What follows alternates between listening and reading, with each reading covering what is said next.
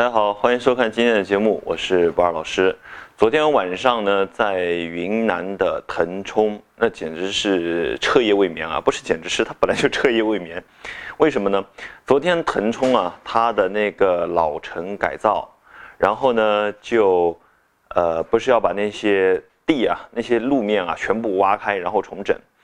就这一个举动，然后所有知道翡翠的，所有跟翡翠有关的行行业的参业人员也好，爱好者也好，平时的小商贩也好，全部就把这些呃改造的老街道围了个水泄不通，挖了一个一个晚上。为什么？因为腾冲以前的翡翠的加工业是非常的发达的，然后以前的冰种、玻璃种啊这样的翡翠就是不带绿的、不带色的，在以前。就是比如说晚清啊，乃至到民国初年，乃至到建国以前七八十年代的时候，它的价值都不高。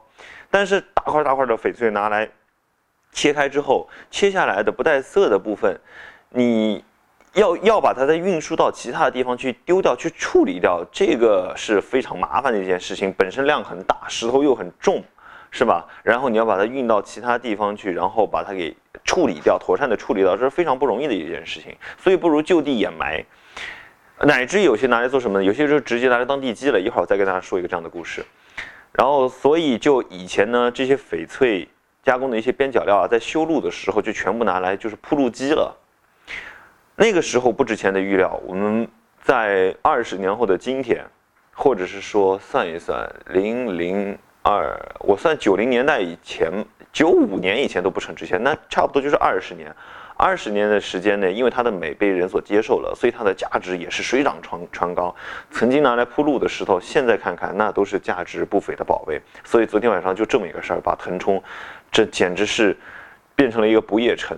然后刚刚说到的房基是另外一个事情，我之前我知道的，在瑞丽也是有这么兄弟俩。呃，早年的哥哥做翡翠，然后就是说也是有不少的边角料都是冰种、玻璃种的。那个时候呢，觉得好像价值不高，处理又难处理。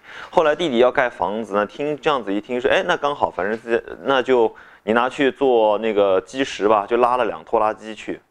然后也是这么二十年的光景。现在哥哥想跟弟弟商量把他的房子给买下来，为什么？其实不是冲着房子，就是冲着房子下面曾经那些觉得不值钱的那些石头。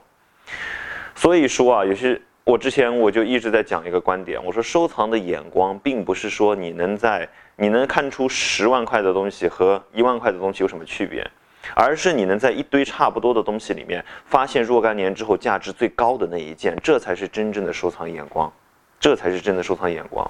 那么像今年比较火的一个品种南红，我非常看好这个品类，也是一样的观点啊。你现在你觉得它价值不高，但是怎么知道若干年之后它的价值不会有一个飞升呢？所以就是说看问题一定要长远。那么今天这个话题就先聊到这里，然后感谢大家的关注。